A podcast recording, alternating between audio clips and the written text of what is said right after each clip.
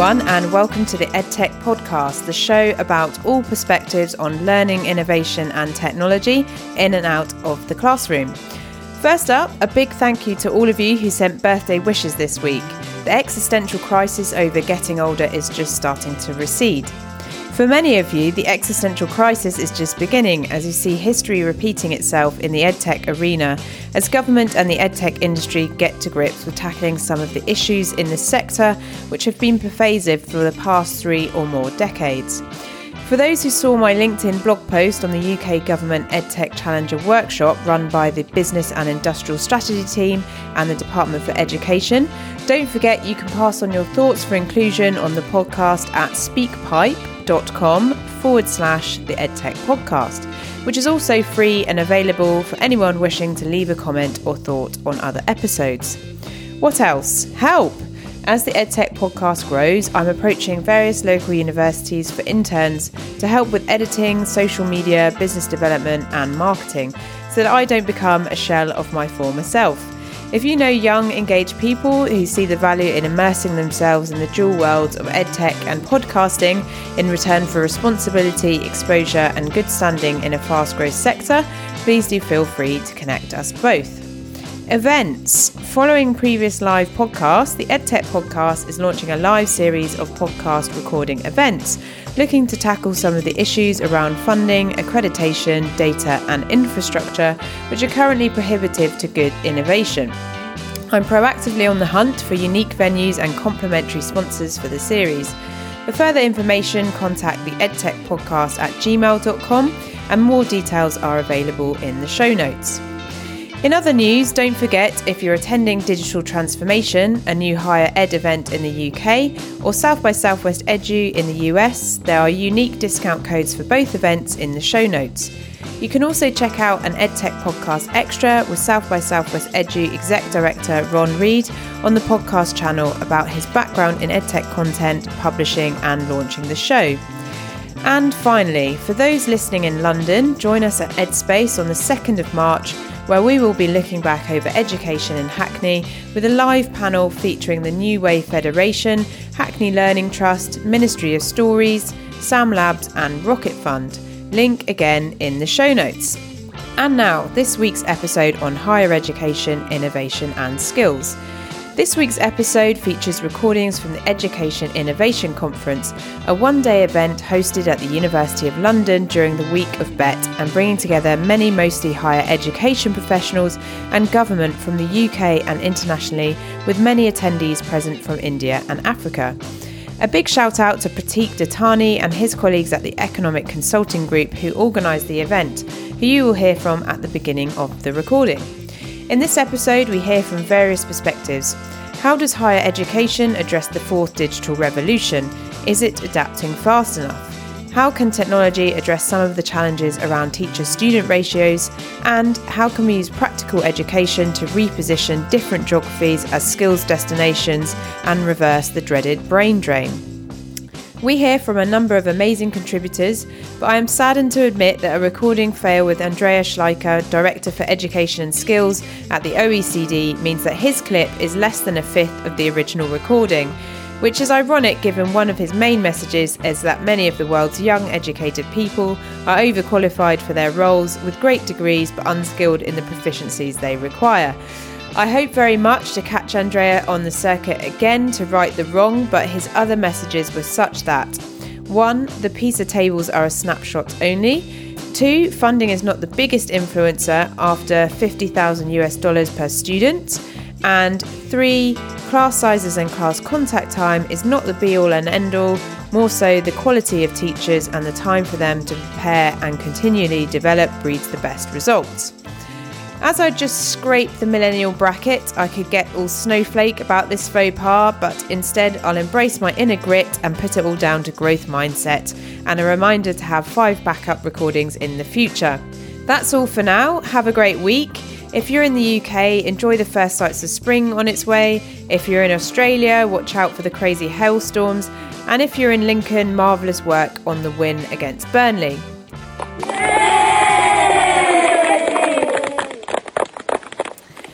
Okay, so we're up uh, Brighton Breezy and uh, at the Education Innovation Conference at the University of London. And uh, I'm delighted to be here with Pratik Dattani, Managing Director of the EPG Economic and Strategy Consulting Group. So, good morning, Pratik. Good morning. What I was hoping to do this morning is just to get a sense of what the Education Innovation Conference is all about, how long it's been running, and what's the aim, really. Yeah, so it's it's the third year that we've been running it. It's uh, today at Senate House, the University uh, of London. And the aim is really to look at where education, global education, might be headed in the next five to 10 years. So, as a team, we've done quite a lot of education research for UNESCO, for a number of uh, education foundations. Some of our work was presented at the World Economic Forum last year um, and at the UN General Assembly uh, in, in 2016 as well. And that was very much looking at where the global education market could develop in a decade's time. So, this is tried to address the same issues, but also looking at what the role of technology might be in enabling some of those things to happen. That's very interesting. And so, from some of those meetings, and obviously we had Davos last week, I think. Um, what what were the main findings, and you know, what do you predict will be discussed here um, I know that uh, the Education World Forum as well was was yesterday, and there was a lot of chat about what came out of the OECD reports and that kind of thing. So, uh, what do you predict? Well, I think one of the main things is that uh, teaching more teachers just doesn't cut it in in terms of the the world stage because a, teacher could only teach 50, 100, 200 people. The way of scaling that much more is to use technology um, whether it's e-learning, whether it's MOOCs, uh, MOOCs plus something else, blended learning, whatever you want to call it. I think technology plays a key part, and, and today is very much about seeing what some of those uh, what some of those innovations could look like. Um, and it's really interesting, having done this a couple of times before, that that the startups and the tech firms that exhibited and, and spoke at the conference two years ago, some of them have done remarkably well, and one of them is, is back here today, uh, and and others really haven't. Mm. Um, and I'm minded by something a vice chancellor of a British university said to me a few years ago that, look, we, we may be a little bit more conservative and more risk averse, but we're really a steward for the next hundred years for our organization. And that in education is really important because you're a steward of a young person's mm-hmm. life, life chances effectively. Um, ed tech is really exciting, uh, but a lot of ed tech companies burn and crash quite quickly. Mm-hmm. So making sure that uh, yeah, there's continuity and it's not just a flash in the pan and that kind of thing.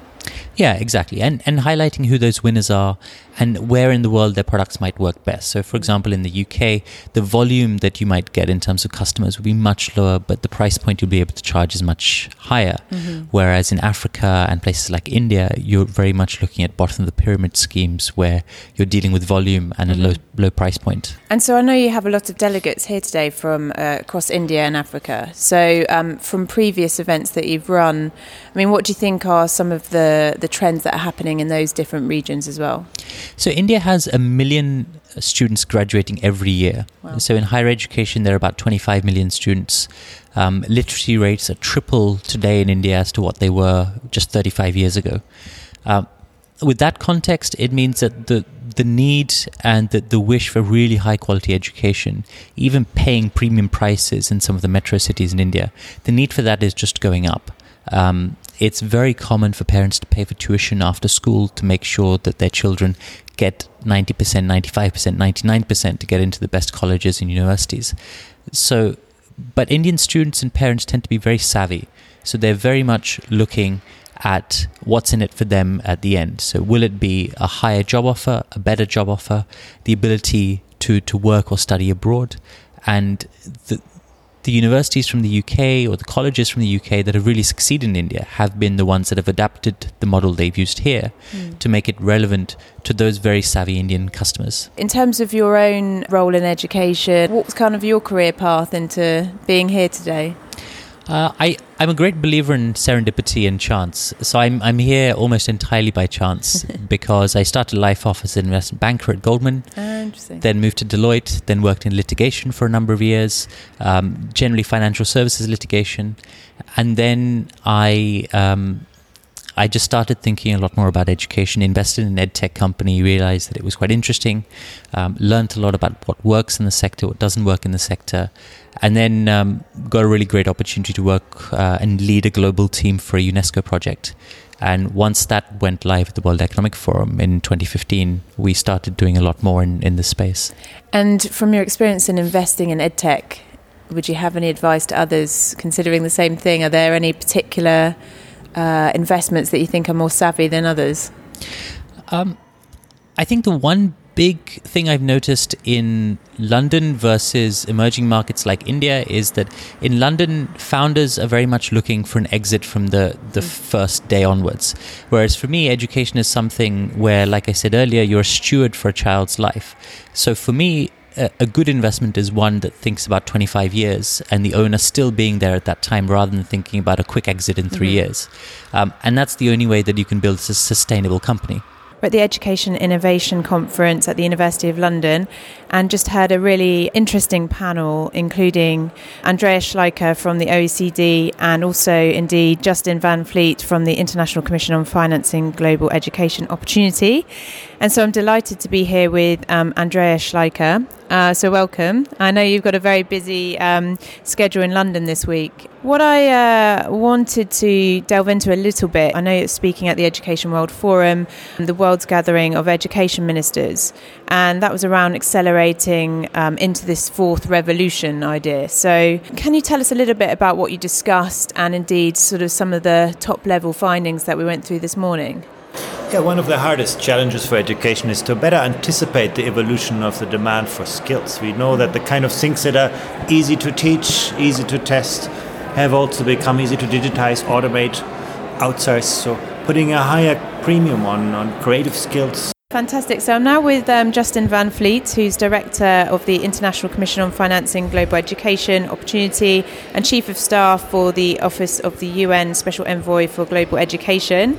And uh, Justin, you just told me you just started podcasting as well. Yes, I did. I did. So this is this is really exciting for me to be on a on a podcast. I can learn from you. Well, I've only go. done you've, two interviews so far. You've got you've got my emails. Just to dive in, because I know you're also dashing across town. Um, what were you talking about here, and what what are kind of the main messages you're connecting with people about this week? Great. You know, this week is really important in London with the with the innovation conference we're at today, the Education World Forum. We're coming off the back of the World Economic Forum last week in yes. Davos, and um, what we're looking at is is ways that we can spread the message about the most recent report of the International Commission on Financing Global Education Opportunity, and and really make sure that the commissioners who have come together and put forward this new vision for education, the learning generation are able to turn that report into actual action. And uh, the one headline message that I sort of tell everyone, and I mentioned it today at the conference, is when you look across the world and we look at 2030 as the objective, the, the target year to get all young people in school and learning at the various levels from early childhood all the way up through post secondary education um, and we look at where we're headed. And if all of the foundations do everything they're doing, all of the donors do everything that they're doing, all the countries do everything they're currently doing in terms of the reforms and investments they're making, by 2030, there'll be 1.6 billion young people in the world, and over half of those young people, 825 million, will not have the basic skills needed to enter the workforce. 200 million will not be at school, another 400 million won't have basic primary, sec- uh, primary school skills and then another 200 million won't have basic secondary skills. So we're facing an alarming crisis. Mm. And the important piece that we're really trying to put out there from the Commission is that there is an alternative pathway. There is this vision of a learning generation. And if all countries look across at what other countries are doing, the top 25% of the fastest improvers in their in their income bracket and, and um, divided up by sectors early childhood, primary, secondary, we could really make significant progress in, in one generation where low income countries today could rise to the levels of upper middle income countries by 2030 or 2040 at the latest in some cases. And talking about finance, I mean, are there, out, are there particular recommendations on where or how to spend that money as well? Yeah, exactly. And, and, and the interesting piece is we've looked at how much this will cost. You know, currently today in, in low income and middle income countries, we spend $1.2 trillion in education, and we'll need to scale that up to $3 trillion by 2030. The interesting fact is that 97% of the financing can come from countries themselves, from governments themselves. This, this plan can be 97% financed by domestic resources. This is based on increased tax capacity, increased growth rates, um, and investments that uh, countries have made in other sectors. And so we're not asking for anything sort of above the realm of possibility, Yeah. but you still need this three tr- uh, this three percent from the international community, and this amounts to about 89 billion dollars. I remember in your presentation, so you said, you know, let's look at the equivalent, such as healthcare, where actually, you know, th- this is money that could be uh, raised. You know, we're not asking for so much. If we look at equivalent sectors or industries, um, I mean, in terms of where that's spent, is it is it spending on extra teachers? Is, is it spending on tech? What, what, what, how's that split out? And it, it's, it's really across the board, and the Commission's calling for reforms in education systems so that we know that money is being used to the best effect possible to achieve learning outcomes, to achieve um, inclusion of young people. And, and to that end, the Commission, in, in one of its first recommendations around systems performance, acknowledges there's not a one size fits all. There's not a silver bullet. Every country has their own challenges that they need to overcome, and they also have their own advantages that they can, they can harness and, and take advantage of. And when we look at the various types of interventions, we've, we've looked at which interventions have benefits on learning, which types of interventions have benefits on bringing young people into the classrooms, how much do they cost relative to one another, and, and we're recommending that countries really take a look at what works, what evidence we have around it, and pick a basket of interventions that can help support and bolster their education systems. Some have um, challenges around infrastructure, others may have challenges around preparing young people to learn, around health, nutrition, and those types of co-investments, whereas others it's around teacher quality and supporting and training teachers and making sure they have the professional development they need. Um, so there's a whole host of interventions that can deal with what countries are facing, but the the the inspiring part of this is that it can be done. It is being done in other countries, and if we can learn from other countries and make those investments, we really can achieve the learning generation. Back at Education Innovation Conference, and I'm delighted to be here with Professor Mammo Muchie, who's research chair in innovation studies at Tshwane University of Technology. And the best thing is, is we're both ex Sussex University peeps. Yes. Oh, that's so right. me, me also, yeah. That's lovely. and uh, in fact, I bumped into um, an ex lecturer of mine here. really? Yes, yeah. Wow. Also from he used to be at University of Sussex and Wow. now is at University of East Anglia. So yes. yes. Yes. uh, uh, yeah, I, I enjoyed my time there. Did you? yeah, I did. I had a great time, Yeah. and I had, uh, to be honest with you, I had the best supervisor. okay. Uh, he was a British. Uh, his name was Christopher Freeman. okay. To be honest with you, he's the best human being I've ever met in my entire life. That's no, no, such honestly, a nice thing he to was say. amazing. He was, he was incredible. He was totally ego-free, very helpful, and like a father to me. I mean, he was Wow. caring, totally. Yeah. You would not believe. I, I, I, I, I'm just amazed that th- th- there are people like that in this world. and do you think that's Yeah. rubbed off on how you interact I- with your students? I try. I try. I cannot be like him. I, I, I try, Mm. but to learn from what he did.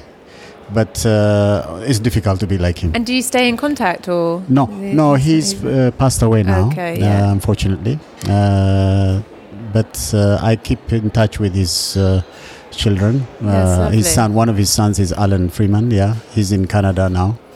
I teach in, and we're we're working on. Uh, le- you know, putting his legacy, and we have something called uh, Globelics, the Global Network on Economics of Innovation, Mm. Learning Competence Building, and it's actually uh, uh, his, you know, it's like putting his name.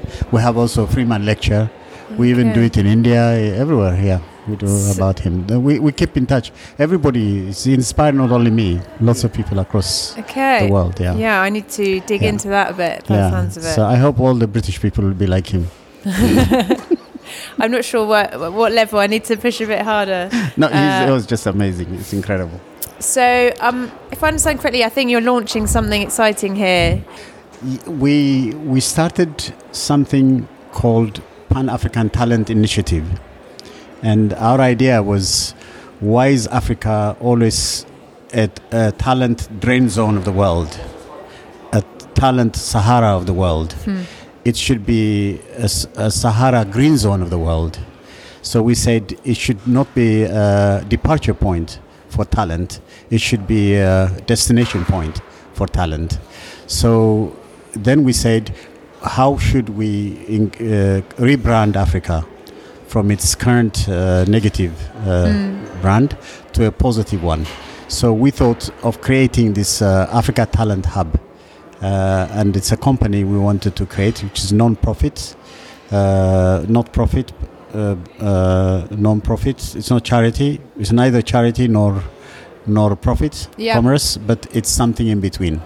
It's called a community interest company, and we are uh, registering it with Barclays Bank, and we are thinking uh, of attracting a huge amount of resources um, to try to see if we could actually uh, generate a new type of uh, edu- edu- educated uh, graduates. Um, the, you remember when graduates they get certificates, they get degrees, and they may not get jobs. Mm. That's what we heard about earlier. Yes. So what we should do is we should create uh, change makers, game changers, uh, job creators, uh, not job seekers. How do we do that? And and how do we then uh, bring in uh, innovation hmm uh, and entrepreneurship? And how do we actually do it as they graduate? So by the time they finish, Mm-hmm. they actually can also have their own startups, their own businesses, their own anything they wanted to do in terms of uh, activity. Mm-hmm. That that uh, it's not just an activity for them, but at Mhm. least for a, a few other people too. And so the Uh, idea how would they do that? That's the idea. It's quite entrepreneurial and also uh, sort of developing that ecosystem to make that That's right. possible. Yeah. And so, who are you looking to partner with to establish this? I mean, in terms of uh, partnership, now Mm. we have now a board, Yeah. and in the board uh, we have uh, from Britain we have people, uh, from India we have people, from Africa we have people, uh, from America we are seeking some some people to join us. So we want to make it global. We don't want to make it uh, like uh, Africans doing it themselves. Yes. But we want it to be a global effort so that everyone is engaged and, and they support the project more than anything else. That's what we want to do. So we want everyone to be included. It will be a, a human, global, caring, sharing uh, project. and that That's will be based out of the university as well. The main thing we wanted to do Yeah. is we want to uh, reach the entire Africa, but we can't do it just like that. We have to do it step by step. So we thought the best thing is to do a pilot. Mm-hmm. So in the pilot, the university where I am, uh, it's called Tshwane University of Technology, uh, and I work with industrial engineers and uh, the engineering uh, groups, and they have been in contact with them and the re- uh, research and innovation group.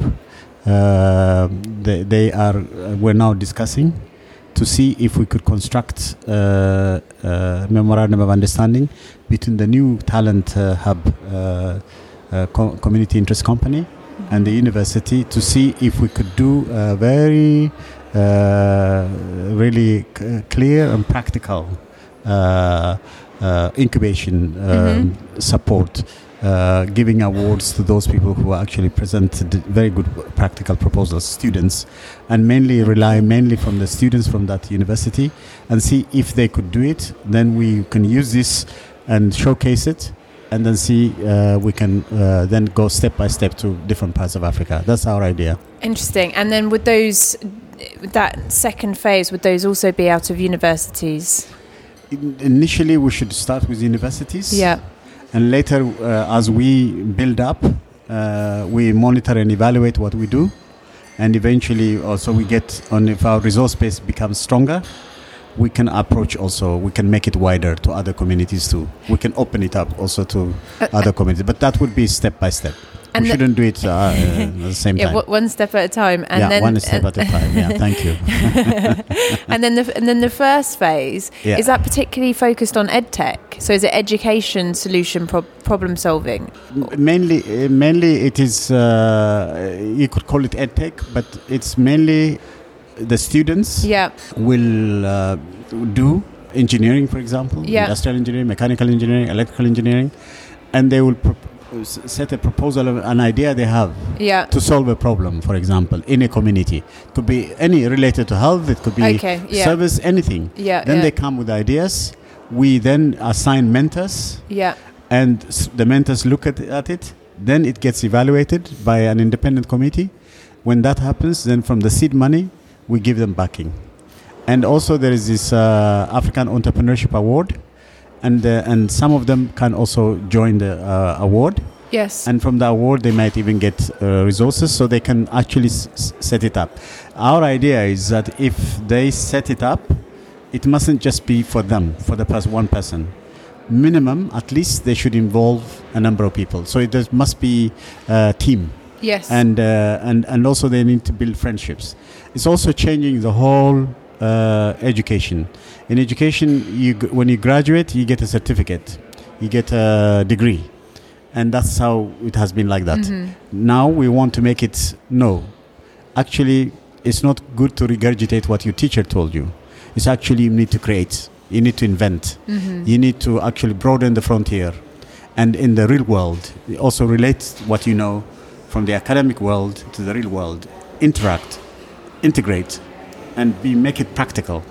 And, and productive and useful and helpful to everyone. That's mainly the idea. It's really interesting because I think a number of universities now are starting to Yeah. do these kind of initiatives. So I know I remember I interviewed a professor from MIT, Yes. and I, I can't remember if it's uh, Mobius their particular initiative there, but you know the idea that by the time you've graduated, not only do you have this signaler to the market, but that you do already have experience of Yeah. what's it like trying to broker relationships Yeah. in a company, or develop your skills, or solve a problem, or Yes. get backing and and Yeah. useful things that yeah actually as soon as you step out the door you could apply them Yes. straight away Absolutely. yeah. um, and, and and what about technology as a role in this whole project but also obviously that's um, you know in terms of innovation studies and Yeah.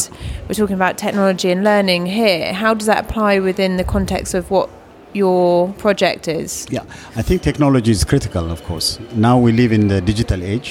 We live in what's called the fourth industrial revolution. We have a cyber world now, uh, exponential technology. We call it exponential technology and so on. So a lot of the young people, of course, are engaged in this. So some of the work they do uh, will always be uh, digital, of course. I mean that nanotechnology, uh, qu- quantum computing, many many of these things, robotics, uh, alternative energy, all these uh, ideas that we have to change the world and manage it better. Also, we don't even know sometimes. I mean, we can't say uh, all technology is good. It can also be negative. So we we need to also know. Uh, how to evaluate and see the consequences, the impact it has now. We have climate change, many things like that. So we'll definitely. I mean, when when they do these proposals, when we do the evaluation, when we do the mentoring, we actually see the quality of the tech- technology Mm. and the consequences, the impact. Everything has to be uh, done, evaluated, and then accepted or rejected based on on uh, also the technical evaluation of the technology they do. And, and what are That's the big uh, educational problems in South Africa that need solving? So, if we think about in contextualizing, I always like to ask people, you know, what educational problems are you solving if I'm talking to edtech startups or blue chips? And it's just quite interesting for people thinking about, you know, if they were going to collaborate uh, on this project, like in a local context, what are the educational issues in South Africa? I mean, there's a serious issue uh, to deal with. Uh, a lot of the young people saying that they don't have enough uh, money Mm. to pay for uh, education. They want free education. Remember, there's uh, been protests. You've you've seen about that. I think the education system is like, in some cases, it's like Europe and America. There's the top universities Mhm. that were built during the apartheid time, and they're still high quality universities. But then the new ones, you see, um, the, the, the, the emerging and uh, all the the different uh, uh, universities uh, that well that was set up, they were divided. Eh? okay. So it's integrating that university, making it uh, unif- I mean, similar is not easy. yeah. So and there is still a challenge uh, of the quality of education and so on. Uh, recently, there was a very interesting article in The Economist. You should read it. Is that the Uh, one about uh, lifelong learning?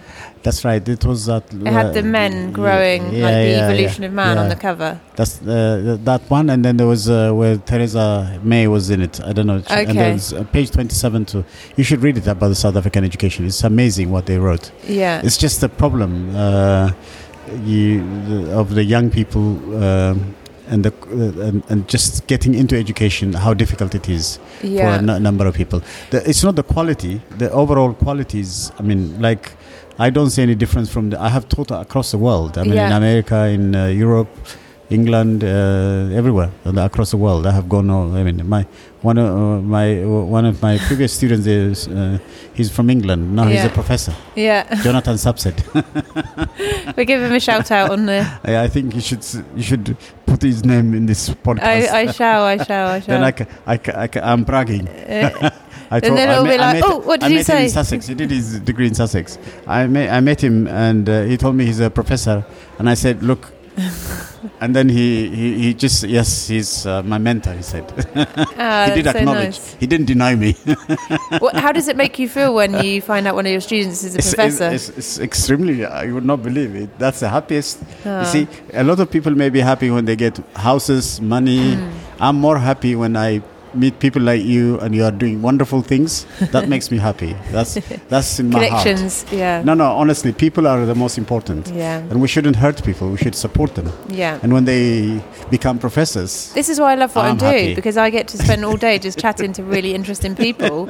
And Yes. yeah, it's brilliant. And when I, the best thing is, is at some point I'll be listening back to this and I'll be cutting out all the ums and ahs, apart from this one because I did it on purpose.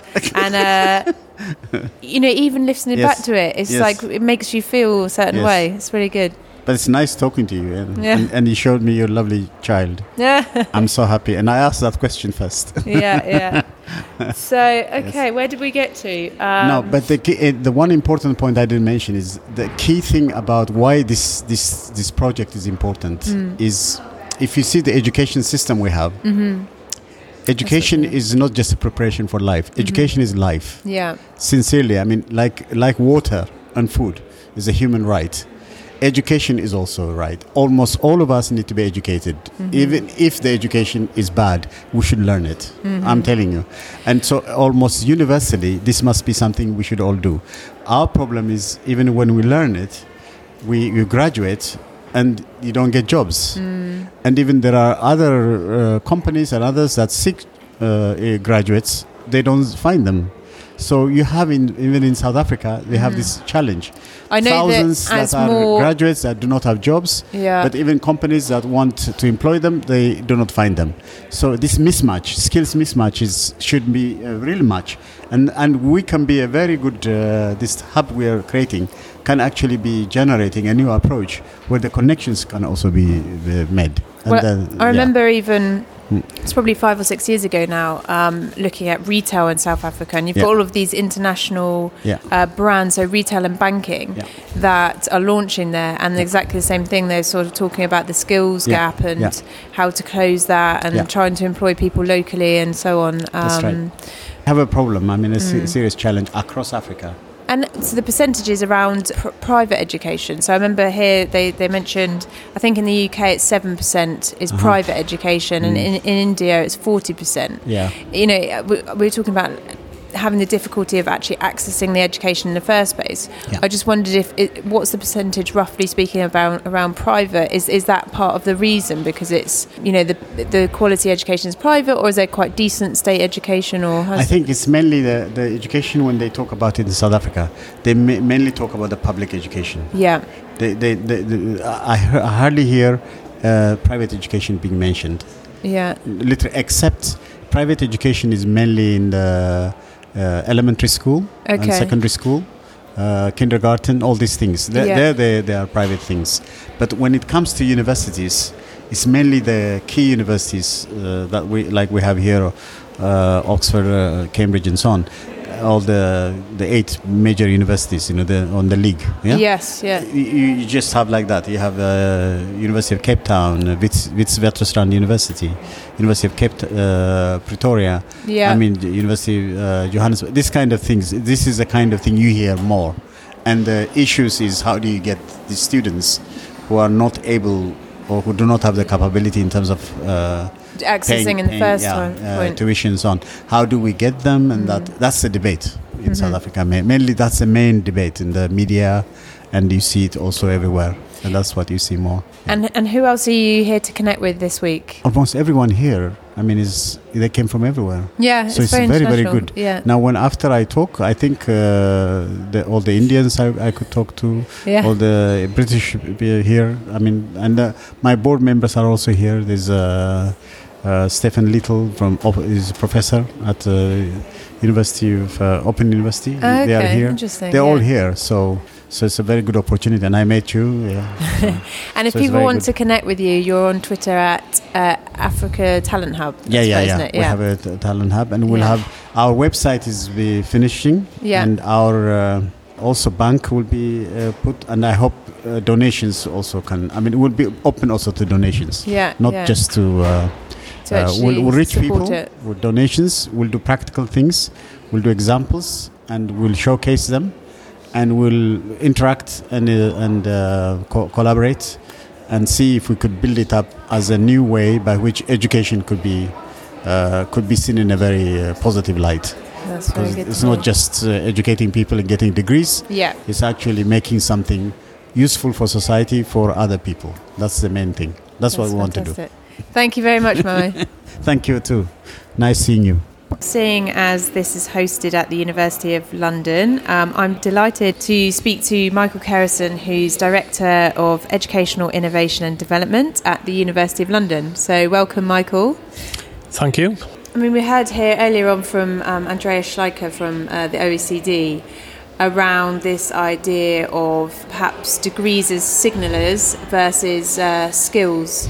I just wondered what your thoughts were on higher education as a sector innovating to as chase towards skills uh, increases in its velocity, if we look at it like that, how the higher education sector is adapt. You know, will it become more skills based, or do you think they'd be quite staunch on, you know, education for education's sake? That's a very uh, interesting and very um, complex question because there's there's an immense amount that we're still understanding about the modern world in terms of how students learn uh, with the new technologies, with the digital competencies that they've got. You combine that with the world of work, which is changing immensely in terms of um, the number of jobs that we might expect the generation coming through from school now to undertake um, the different skill sets that they need in order to adapt and become flexible in the workforce, um, and the kind of skills that, frankly, are, are almost extinct in terms of certain elements of manufacturing that have been uh, moved through technical advance uh, into um, areas that, that students of our generation would have expected to have as, as significant scale jobs available for them. So we've got a generation in transit who, who are needing to be retrained and reskilled. We've got a digital generation coming through who need to be engaged with through modern media, through modern technologies. Um, and in all of it, that needs to be meaningful learning, both in terms of practical skills, but also, as we'd say here, as a, as a, a pillar of higher education for 158 years, that, that needs to have that critical thinking, the reflective practice, and understanding the world around us um, in a much more conceptual way, but equally something that can be applied.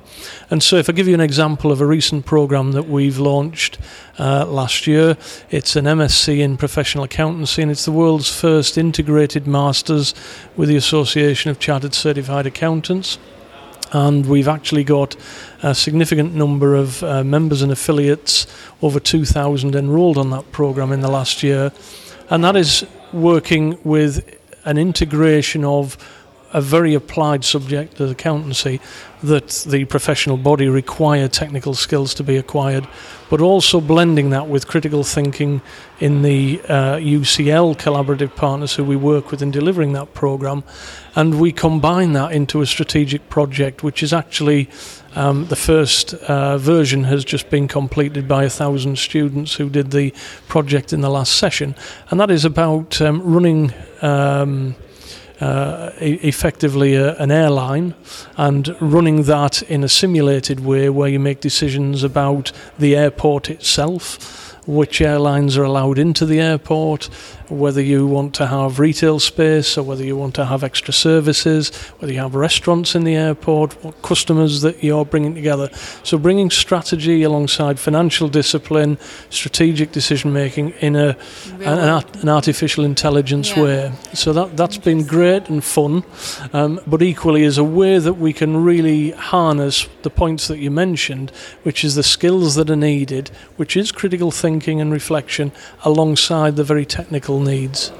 And so I noticed in your presentation slides, um, you also talking about MOOCs, and what else did you cover off in your presentation today? Um, yeah, so MOOCs give us a, you know, we've been around for 158 years. So what I covered was uh, uh, in that time, the penny post was a massive change for us because we had students even in the UK um, who who weren't able to send items of coursework in. So formative assessment was not really possible without uh, an affordable postal service and reliable one. So the penny post meant that they could send them in to tutors, and tutors send the feedback in. We think that's pretty primitive now, but that was massive. And steam uh, steam engines meant that our exam centres around the world could actually get the exams back to us within a reasonable timescale. We've had a 150th anniversary of our first overseas centre uh, in Mauritius just a few years ago, and you know, all of that has now shifted dramatically in recent years in, in having to harness new innovations and technologies which have moved and, and obviously made a lot of those technological advances obsolete. So the challenge for the university has been to, to harness that to, to make the changes that are needed, also to bring the academics along, mm-hmm. because as I say, yeah. you know, without the academic capital understanding that world around us and how they can most engage in, in, in, a, in an interactive way with the, with the modern student. Um, none of this would be possible. So we've got to bring them on that journey, train them up so that they're equipped for it. MOOCs has been a, great fun. We've had over 29 MOOCs, 1.2 million uh, enrolments. We've learned a lot. We've had the the um, the the instructors drawn from 10 different uh, member institutions of the university, London Business School, um, School of Oriental African Studies, and they've really tried things out, which has been great because they're free and it enables them to actually do something that they might not want to try in the classroom uh, because they've got structure and, and, and content to complete.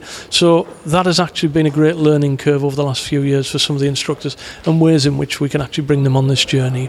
And is it your role? Um, you mentioned bringing the academics on on the journey. So I um, I interviewed some guys down at the University of Southampton, and I, I was um, talking about their iChamps initiative, where they have students that work with the academics to tell them about the new technologies that they could be using.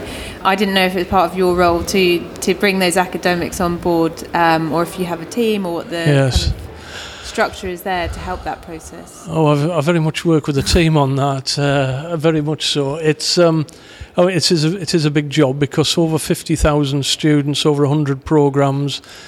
We're talking. Um, thousands of modules and individual courses of study spanning from divinity through to malicious software at postgraduate level. Um, so right across the breadth of what we offer here in, in London, which is which is fantastic, but clearly have different challenges in how the academics can actually utilise um, the digital space. So so yes, it's very much our team that work with the on-campus academics to try to uh, bring them into this online and, and uh, flexible world and, and try to um, get them to think creatively about their program. And of course, the benefit for them is having worked with us in our instructional design and learning solutions team here, who work within my directorate, they can then take that content and use it on campus in the way that they want to. So, so actually, it's a real win-win-win when it works well and, and they can invest their time. They actually get the payoff in their classroom where they can they can work with students virtually alongside the classroom sessions. I know you have just around the corner here, you've got the co-sector and the Bloom uh, side of things. Is that part of what you do, or do you guys work quite separately? Um, we do, although we are one University of London, so they are part of um, our central um, hub here. Um, and for example, the careers group that work in there and, and, and do excellent work for for all of the um, the tens of thousands of students who need careers advice here in Bloomsbury and, and within the catchment of our member institutions through London. And um, we got them to do a MOOC, and it was actually the seventh largest session based MOOC at the time, with over 160,000 students doing it. I mean, it was on um, how to prepare yourself for interview, for mm. preparing your CV, what kind of skills that you can emphasize in, in, in, putting yourself forward for, for the world of work, which a lot of students don't always think about, particularly undergraduate. That's really interesting because when I was in the interview with the iChamps, that's exactly what we ended up spending quite mm-hmm. a lot of time talking about is, is those programs of documenting the work that you're doing whilst you're doing your degree and making sure that you know that's uh, that paves you well for the world of work afterwards. So, yes, yes. Um, and and you know what I said earlier on, uh, there, there are there are better equipped minds than mine to work out just how many jobs we might expect our graduates mm-hmm. to be doing over their lifetime. Mm-hmm. It's sometimes in the region of two to three times what my generation would have been mm-hmm. expecting. I think they said here, didn't they? Um, we won't be having five jobs; we'll have five careers. You know, we've also found that a lot of the students doing our MOOCs will pay for the certification. They put those up on LinkedIn just to emphasize yeah. that they've been either doing professional development or career based work. So, you know, that is the world that we're in, and, and the more that students can can really polish and, and, and monitor their development through formal education and otherwise, we think we, we've got to support that market. And do you have like five top top resources or top tech uh, tools that, that you recommend? That well, uh, that's probably for one of my technical teams. I, I, as I said in the session just now, I, am hanging on by my fingernails in terms of all the developments and all the all the tech uh, changes and shifts that are happening. I mean, we we also use Moodle, which is very clunky as a VLE, but what we've done is to use uh, a range of plugins and, and um, areas that we we feel are tools that the students can use. So if I give you some some tools that, that we we think are very powerful and important, a single source publishing tool which actually takes all of the content assessments, learning outcomes of the, the modules and courses that we do and, and basically meta tags those, which basically means that each of the learning outcomes has a passage of, of a chapter or a, or a journal, and that therefore we can dynamically provide feedback to students with distractors in formative assessment that say, well, actually, we know what, where you've gone wrong there, and we position them with the, the right area diagrams or text that, that will answer that. That is a very powerful tool as long as you've worked with the instructor to design that in from the start. So that's that's a really important area of our work at the moment, with with a lot of content that we obviously um, nurture and curate uh, across the piece. We also have 97 million artifacts in our online library there are 10 floors above us with, mm. with, dare I say, dead trees. Some unkind people will say, but some wonderful manuscripts, in fact, old folios of William Shakespeare. That's right, yeah. No, I know all about them. So yeah. um, we, we do have uh, a, a significant e resource that we use, and we link in with, with all of the, um, the, the development of, of materials online. And, and so the other tools that we've, we've linked to those uh, elements are um, a self assessment tool, which basically students can see exactly where they're at at any point in their course against the learning outcomes because the assessment that they've done, the reflective logs that they do, all feed back in to whether they've achieved learning outcomes. So it can actually enable a student to put together their own assessment based on the areas that, that they've diagnosed a week. So that's a really powerful tool, which which leads us into the world of adaptive learning, mm. when we've refined, you know, just how students get lost along the way. So so those are important tools for us. Planners, time management is incredibly important for all of us, but for online learners in particular. So we have dynamic online tools where students can can manage their time and also see exactly where they are. So each topic is ten hours and therefore, you know, they, they should know whether they're ahead, behind, or, or on target for where they want to be.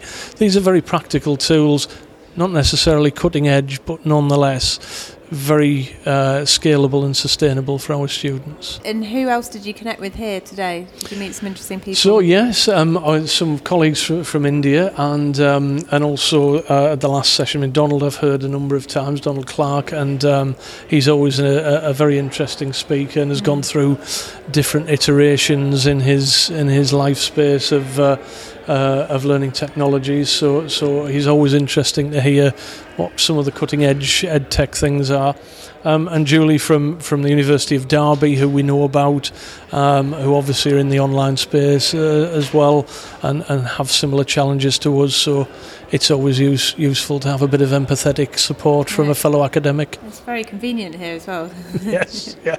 But of course, you will know, I hope, if you've done your background, that this is where the um, the poster of Keep Calm was originally yeah. invented. Well, I did know that uh, George Orwell once worked here, and he in the Ministry of Information. Room 101 on well, my, my, my, husband actually works here, so. Uh, does he really? Well, is it the one? There is some rumour that the 101 was also in the old BBC oh, television. He used to go to committees He's there. He's good at spinning a yarn. And that was the one. So 101 has has, has got its mythical status. Yeah. But the Keep Calm was invented in 1939 in the Ministry of Information, based here, of which Orwell was there. There you go. And yeah. so he, uh, yeah, that was where it all came so, from. well, you seem very calm, so that's good. It's rubbed off. I think it's the only thing we can do with so many things changing around us. So I'm here with uh, Jakob uh, or Yaki Dayan, uh, who's founder and CEO of EdTech Israel. So welcome, Yaki. Glad to be here. so we were just talking previously about EdTech Israel and what it is exactly that you do. Uh, for the Israeli companies, EdTech Israel is like the prof- professional society of all the EdTech startups and uh, companies that are doing education technologies stuff in Israel. Uh, internationally, we are trying to represent the Israeli market to create investment opportunities, uh, bridge uh, on business development side, and uh, to I would say export what we have in Israel to other markets around the world. Uh, we are looking in Israel on a snapshot of what we have today. So it's everything from companies that already exist like uh, 15, 20 years that are doing things that are uh, coming from the old, I would say, e-learning uh, mm-hmm. age, and some of them that only started a couple of years ago and try to do things which are top-notch on uh, technology. So it's a mixed bag. I mean, it's it's different. Uh, it's a lot of diversified solutions coming from electrified Lego bricks on one hand uh, that just raised like two million dollars on Indiegogo and Kickstarter, to uh, companies that are doing uh, online virtual schools, uh, already serving more than fifteen thousand students online and uh, doing uh, so many millions of dollars a year. Yeah, quite a breadth of different offerings then. In terms of the education landscape in Israel, how would you describe that? Is it mostly public, private? Um, are, are the companies that are members of yours, are they all looking to export or is there enough business to go around in? Uh... You know, that's interesting because there is no business in Israel. The local market is 80% in Hebrew and it's dominated by one or two companies and none of the Israeli startups, when they start, they never look at the Israeli market. They always look on international markets. And because the US market is very saturated, many of them are looking for other markets like Brazil, India, uh, uh, Europe, and uh, some other parts of the world. Uh, interestingly, there are many companies that have sometimes almost 30 or 35 percent of their uh, customers coming from the Emirates or. Saudi Arabia or this kind of uh, uh, Arabic uh, places. And it's not necessarily coming from, let's say, US markets, at least not for the Israeli companies. Interesting. Yeah, I'm finding that more and more that um, startups certainly they're sort of looking at the US and they're sort of thinking, oh, it's so busy there, and so they're exploring other other markets to go into. Well, in Israel, uh, many startups, especially in other sectors, uh, they have like an autopilot. They are programmed to go immediately after Israel to go after the American market, mm-hmm. uh, maybe also move their HQ to the States and uh, uh, to the Silicon Valley or whatever. That's not the case in education. In education, um, it's a totally different game. It's not the same level of investment that we can see in other sectors. Mm-hmm. It is not an easy sector to be with uh, and to be in. So uh, it's not the same uh, like IoT or cyber or mm-hmm. defense or maybe or telecom that all of those are generating lots of, of attraction. Uh, education is different. And I think that uh, for Israeli companies, it's almost uh, a fact that they understand that they cannot uh, export content, they cannot export services. So the only thing that they can do is actually to try to focus on good technology.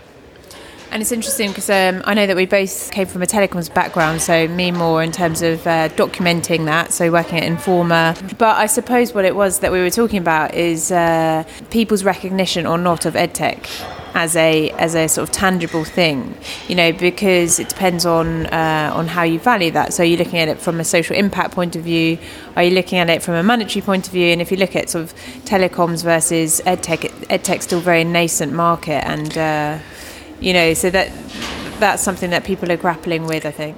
You know, I try to look at it from the very optimistic way. Um, I try to look at it from the uh, social impact or the global impact opportunity.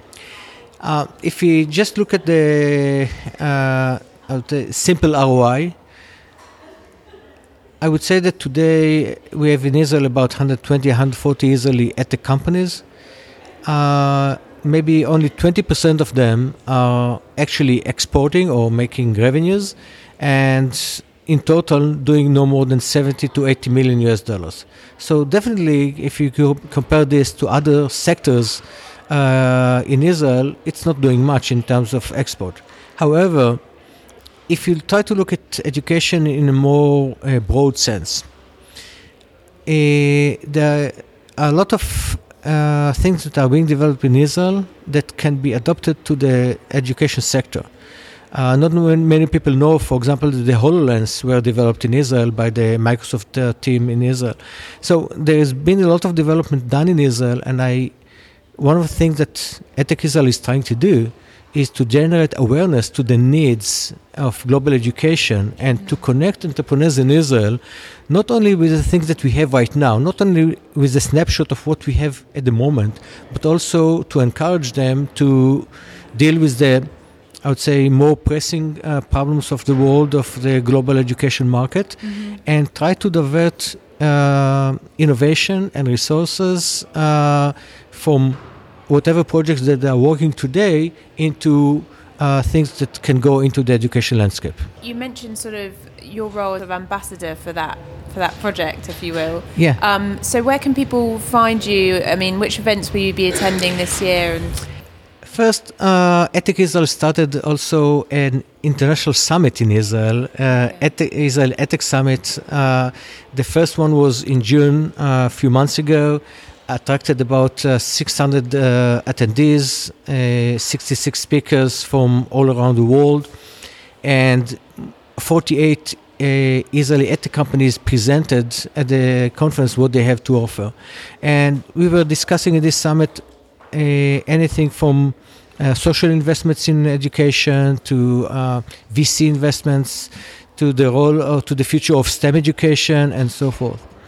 And this actually is the first platform that we have done to create a, a place for Israeli startups to communicate and to converse with uh, entrepreneurs and uh, opinion leaders and with investors from around the world. The second uh, uh summit is expected to be uh, this June, the 4th and the 5th of June in uh, Tel Aviv.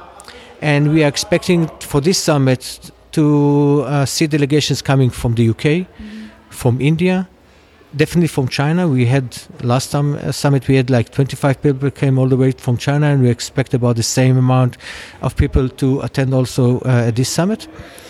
And for us, the summit is an opportunity to bring to the Israeli entrepreneurs also. Uh, people like we've met today, the EAC uh, that voice their opinion about the importance of education and the need for educational technologies in places like India, in Africa, in some other regions. And this conversation, I believe, uh, is the right way to engage more entrepreneurs and more uh, resources into uh, opportunities that can be of help to other places around the, the globe.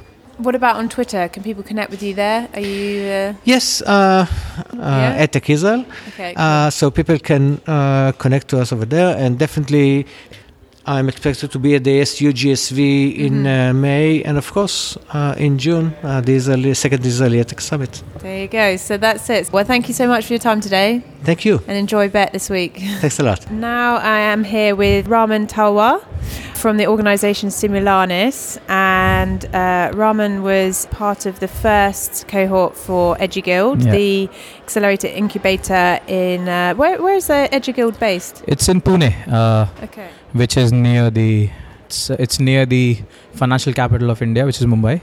Okay. It's just a couple of hours drive from Mumbai. yeah. It's a beautiful city, much better than Mumbai. I like it better than Mumbai. Okay. Why is that? Just a little bit it's, more it's just- chilled. it's no, it's it's uh, it's, it's the roads are better. The crowds not as much. yeah. The weather is thousand times better. oh really? Because Mumbai is near the coast and it's humid and hot.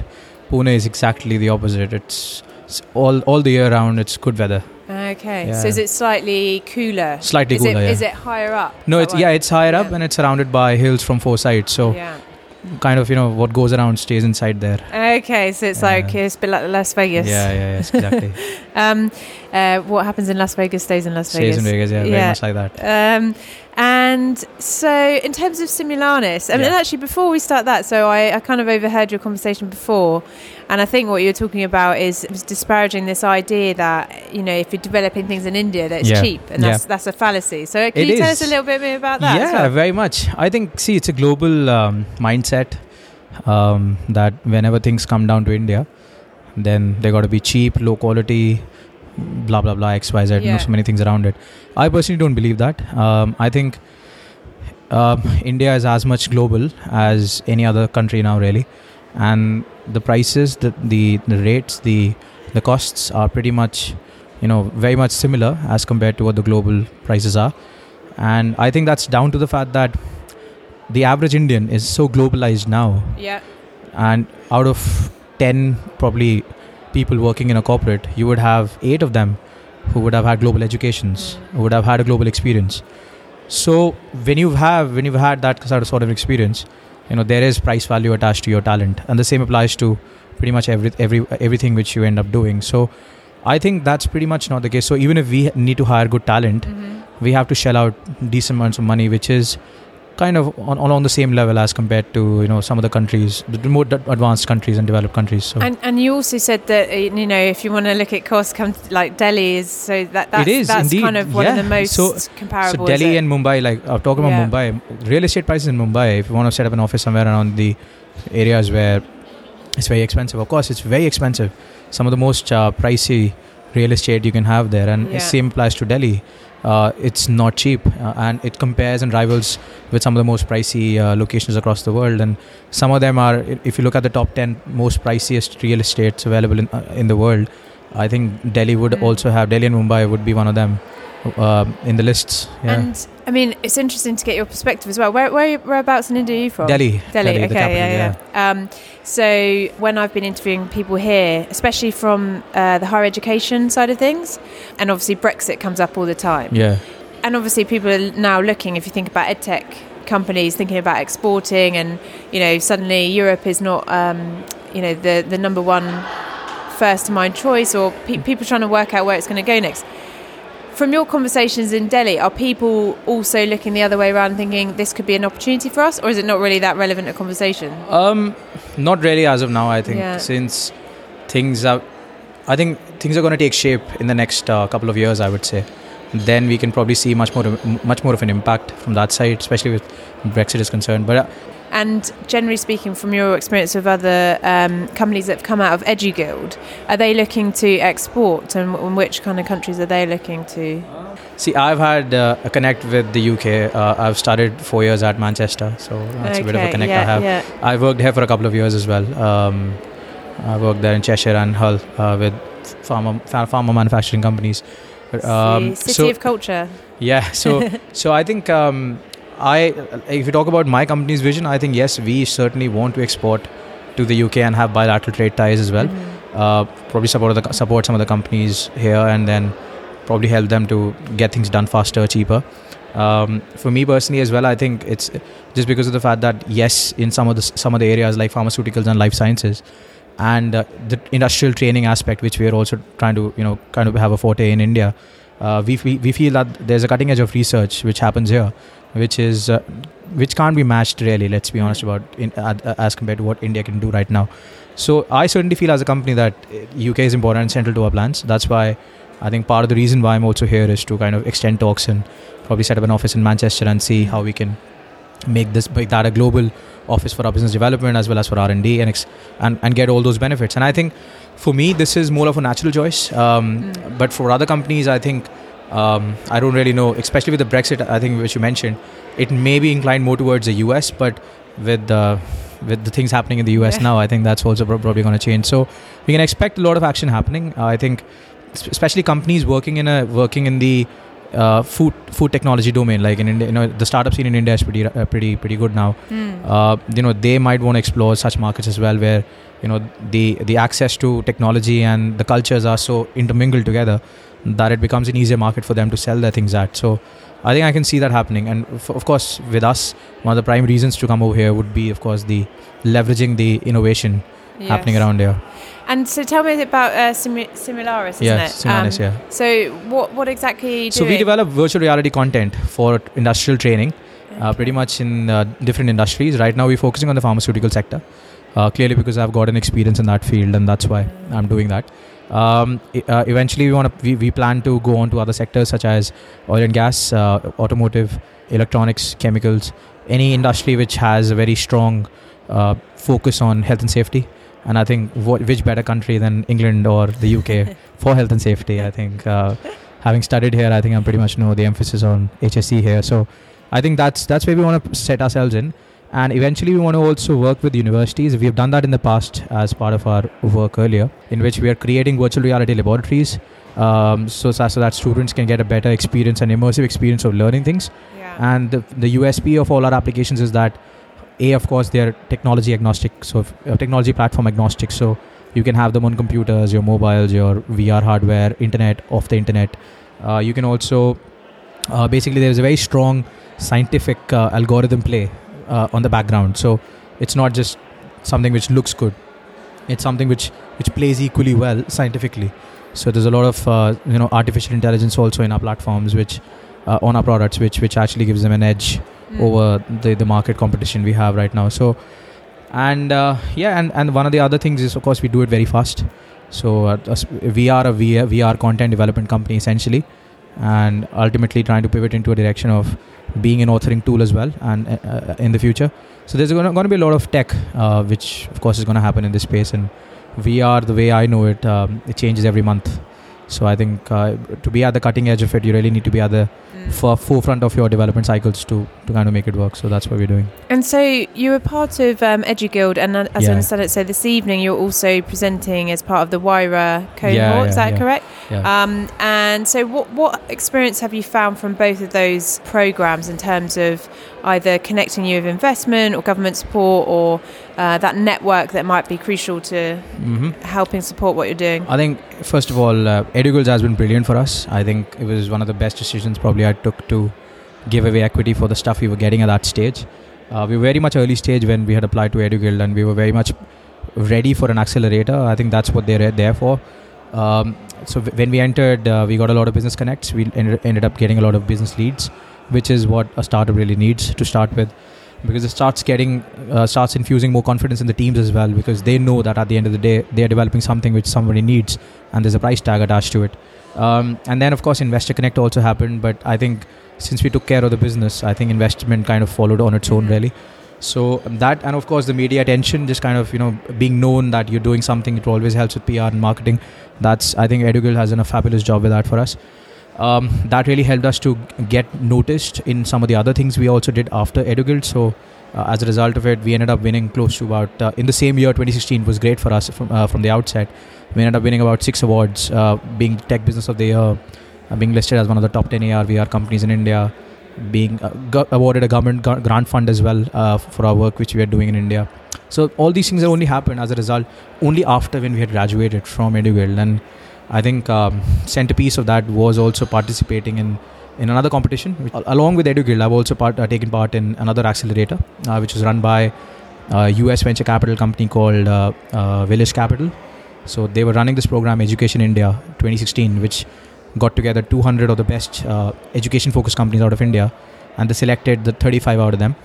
Then they narrowed them down to top 10 and they put them through a three month competition, which was a peer ranked co- competition. So I'm a company, you're a company, you rank me, I rank you. So it was a three month competition. There was a lot of mentorship, a lot of investor connects, and um, it was more like you know the Big Brother competition, which just runs on the There's shows. been a lot of uh, networking and making friends in Absolutely the run up to that. immense. If you're, pe- if you're yeah. peer review. yeah, and uh, we en- we ended up winning that competition as well, and that uh, that allowed us to get invested upon by Village Capital. So we got in American investors now, and um, things have changed very much. The landscape of our work has changed, but I would say still, you know, the the sort of support which you got from EduGuild, that kind of stood strong throughout the program as well, which ended up, uh, which helped me to actually win that program, the Village Capital program as well, and. So I think yeah, and uh, government support has come as well. Like we've got some grant funding from the government of India. It's not always easy to get that knowing our government really Yeah. but it's been um, it's been good good as a journey this whole last year Obviously, I've spoken to a couple of VR companies today. Um, are you sort of revenue generating? Yeah. Or you are. very much so i think we've been a bootstrap company i think Yeah. we've done significant sales um, throughout our journey i think uh, and we still are making money out of our vr work Translating that into the education sector, Yeah. obviously, um, certainly from a, a, a public funding point of view, not always flush with cash, shall we say. Mhm. Um, so, will you be aiming into the private education sector, or do you have a particular view on how you'd go with that? I think a bit of both, really. I think I can uh, the, the technology we are working with. I think there's a very strong endorsement, let's call it, uh, from the government of India, and uh, some of the policies which they are running, uh, like Skill India mission, in which they want to they want to they want to train 400 million youth by 2022. Now that ain't gonna happen if you don't have good quality infrastructure, and if you have VR as a technology, why would you spend on all that infrastructure? So. So I think um, there is there's going to be a strong play in, on the education side, and we are working a lot with the government. So there's a lot, there's a lot of public uh, focus we were trying to do. Private, of course, yes. Uh, to make it a revenue generating company, we we would look at the private institutes as well, um, and also. But I think in general, you know, um, bypassing both private and public, uh, now being invested upon by Village Capital and Michael and Susan Dell Foundation also, uh, we're more like focusing on the impact side.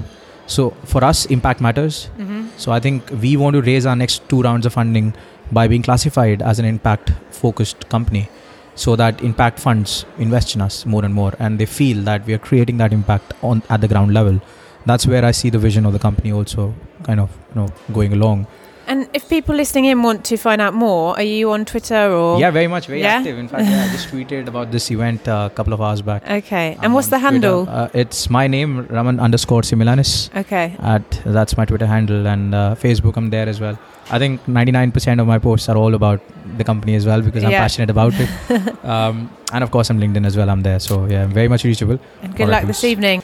looking forward to it Yeah. very well, nervous Yeah, don't be to too it. nervous. Nervous is good though if you channel it right. well it's, it's all about getting into the flow once i'm in it Yeah. i'll just, just get into the zone and let's see Perfect. Well, lovely to meet you. certainly and same here thanks for uh, you know having me as part of this conversation Okay, brilliant. So I'm here with Charles McIntyre um, from EdTechX. Good morning. Good morning. And um, yeah, we were just swapping notes about uh, what a busy week it is this week with uh, Education World Forum and then this this event here, um, Education Innovation Conference, BETT. And um, I suppose you're also planning for the run up to South by Southwest Edu's. Yeah, no, it's it's uh, no, it's fun. It's exciting. I mean, it feels like you're right. A lot of people in town for, for BETT, and and as you say, then we've got uh, the fun of going to Austin, which at least I think will probably be a little bit warmer than it is here. Yeah. And we are um, showcasing uh, edtech companies from Europe and from Asia this year. So last year we just brought over uh, companies from Europe, and because of the success of the event that we had in, in Asia, we're now bringing over um, uh, three or four companies from Asia and putting them all together to showcase them to the kind of US community, which will be really interesting. And what kind of companies have you got? So what, what, what type of solutions they offer? Well, it- it's interesting because um, there's a variety from um, people involved in kind of the analytics and adaptive part of the market through to looking at content through to also the what's I think increasingly intriguing this whole area of kind of online tutors and a blended solution of both technology but incorporating the kind of face to face part of it. So for us, you know, there's there's some really interesting mixes coming out of both Asia and, and Europe. So in Asia, there are businesses like iTutor Group, who I'm sure you've you've come across, who um, are you know growing very fast in their, their own regions, but have this kind of combination of kind of online tutor and content and particularly in the kind of the K-12 space, but increasingly also in the corporate space, that's becoming a, a really exciting area. And so your dual role, so your other hat on uh, with IBIS Capital. Yeah. Um, so in terms of investing in edtech, are there particular, you know, the, the age-old question people want to know, you know, where you're investing and what Yeah. you look out for and that kind of thing? Well, um, you've caught me slightly off guard, but in the sense that um, that as of I think it will be Friday of this week, we'll be announcing our next uh, uh, thing that we've just invested into. Okay. Um, and I will happily tell you uh, uh, on the nose that day, so you have the news. But um, it's very exciting. We, I've just come back from having just signed the agreements, and so that will take us into um, a whole new area of a little bit kind of linked into the kind of online tutoring that I've talked about, uh, but much more in the corporate space. And what fascinates us is really uh, this whole link into lifelong learning and what's happening um, in in terms of businesses and how they're looking after their employees.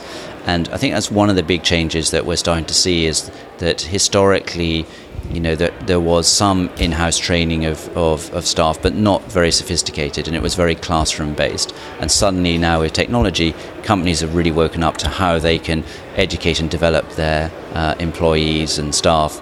And um, so that's an area we've just invested into and are very excited about what's going to happen there. Interesting. Okay, I'll look out for that on Friday. Yeah. And the, the other thing is, is um, yeah, I know in terms of MOOCs, in terms of where the actual monetization is happening, that Yeah. that that kind of reflects what you've just said in terms of, um, you know, corporate training and actually. Um, some of the larger blue chips taking on these MOOC courses for in-house training and retention of their best staff as well. Yeah, no, you're you're right, and um, MOOCs are interesting. I think the, the the challenge within that environment is the kind of the mix between something that is massive and open, so by definition is quite general, to then looking at specific needs that individual corporates have, because obviously, one they have different requirements of their staff than you know one organisation to another, but also they're keen to differentiate themselves from other organisations. So if they can put in place a better form of training or a more interesting and engaging form of training, that's going to make them stand out from, from their competitors and other people. Okay, well, thank you very much, No, Charles. my pleasure. And I'm delighted to now be here with Cedric uh, Haverbeck. Yeah. How would you pronounce that? Haverbeek. It's a very Dutch name Haverbeek. actually. Co-founder of Edorble. Team is completely remotely organized. Um, so, for example, our lead programmer is from Russia. Um, I have an artist in Italy, one in Bosnia Herzegovina. Gabe, my co-founder, he is uh, based in the US. Uh, he spent a while in San Francisco, but eventually moved back to Santa Barbara. Um, because he found the, the atmosphere a little bit stronger actually in Santa Barbara than uh, in San Francisco. Um, so yeah, that's uh, how we're organized. So actually, Gabe, which is my co-founder, is the only one that I met physically in uh, in real life from the entire team. The team. others could be complete fabrications, and you would never know. um, but does that mean that you you're relatively recently founded, or No, actually not. We've been at this for about two years already. Okay. So um, actually, um, Gabe and myself we met um, online. Um, Gabe at the time uh, just finished his um, his thesis, uh, where he used the likes of Second Life and so on to do some research on the power of virtual worlds for education. And at the end of his thesis, he concluded like, okay, there's definitely some potential in virtual worlds for education, but there's no tool which is like purely focused on education. I want to build this. And then at that moment, I was traveling around the world looking for a remote opportunity. And then there was this person that posted somewhere on Odesk at the time, which is now Upwork. It's a, it's an online freelancer platform. I know well. Um, so he posted, "Ah, "Yeah, I want to build uh, virtual worlds," and then I replied and I said, "Look, um, although I might not be able to build all of it, I do know how to lead the team that could build it, so I'm interested." And then one thing came to another, and a couple of months later, we founded a company together, and now here we are. So, in a nutshell, what is Edorble? In a nutshell, it's virtual worlds for education. Mm-hmm. So, um, while now for online education, there are already possibilities to do online education like video chat, um, we argue that um, there's a there's a more engaging uh, possibility, which is avatar-based uh, online education. It is for synchronous, uh, for synchronous learning. Mm-hmm. Um, because, for example, with video chat, you're co- you're visually reminded that you're not in the same environment. While in an avatar-based environment where you see your avatar, which is in the same room as the other avatars, you get this sense of togetherness. And this and a couple of other factors which comes from the research uh, that, that Gabe did, uh, add to the engagement factor of an online of an online session. And what uptake have you had with? Uh, I'm guessing you you trying to work with schools. Is that right? Yeah. So actually, at the moment, we're running our Pioneer program. Um, actually, the second launch that we do. We relaunched. Our first launch was back in December 2015, where we basically said, um, "Here are virtual for education. Have a go." And although we got like some uh, some initial traction, we got to about 900 teachers who were trying it out.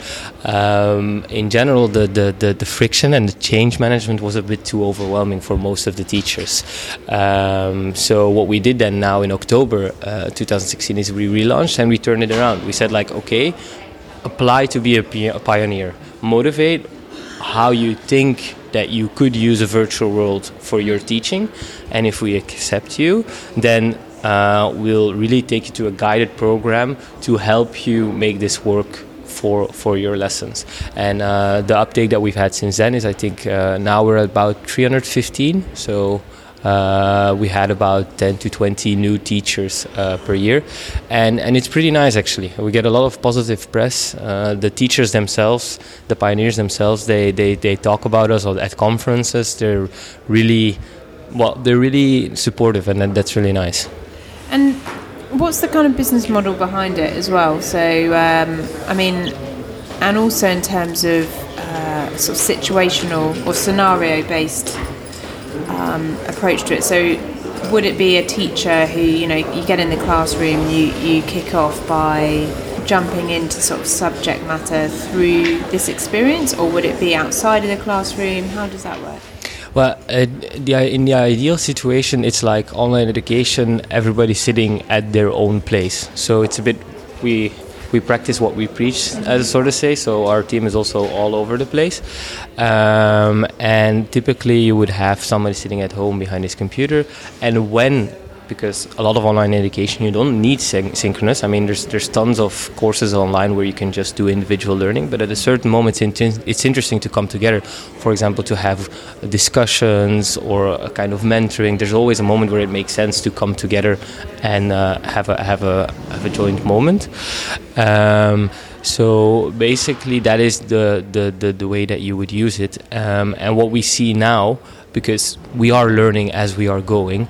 Uh, that mostly for distance learning and for technology integration actually uh, those are like the, the, the, the, the biggest interest of, of our of our pioneers we have some others like like looking at STEM and, and, and so on um, but those are the most like language learning in a, in a distance in a distance setting and you mentioned uh, Second Life before, uh, and I also used to work in um, in the events industry, and uh, there was always this big idea that you know when Second Life came out that uh, it was going to cannibalise face-to-face events because people would just dive into this kind of uh, virtual events world, and it never really happened because um, I think people still, you know, there's still extreme value in, in connecting face to face. So, what would you say to things like the demise of Second Life and, um, you know, that kind of experience? Like, why why would this work in an educational setting? Well, the thing is that um, one of the things that we do is that we really are building a virtual world for education. So my biggest critic of whatever we create is my co-founder Gabe, who's been a teacher himself. So when we come up with something and he is like, "Nah, I wouldn't care as a teacher," well, then it's simple. That then we then we don't do it.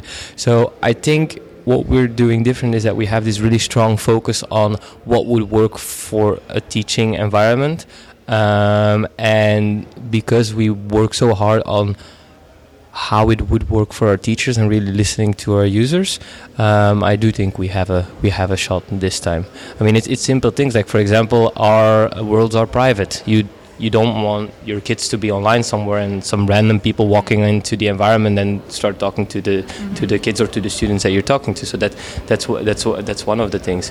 Um, some for example, at the moment, the animations, the things that your avatar can do is raise a hand and sit down, like other animations that would be available in Second Life or things that are not available in a in our environment.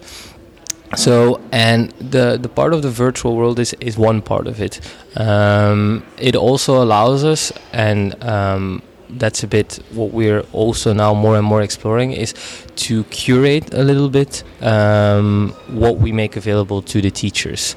So, uh, for example, um, in the partnerships that we build, um, you'll be you'll be talking to to Raman later on. But that's an example of somebody that is creating interesting environments, which could be interesting for our teachers. So what we do is okay, maybe we can use a lab environment and easily make that available to the teachers. And then if there's a teacher that wants to use a lab environment, then we have one available.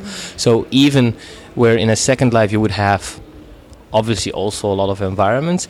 We kind of say okay you're interested into for example uh, more language learning or more history.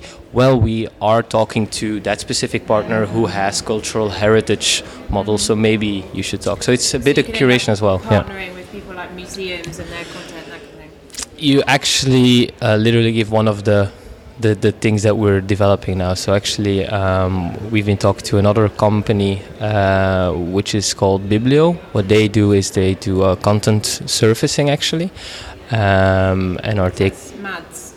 Yes, yeah, yeah.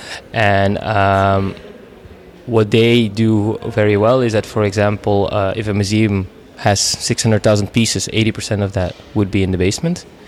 Um, and if we have a virtual world where it's easy for teachers to arrive into our world and then it's easy to bring up the relevant pieces of a specific museum and it's a win-win situation. Very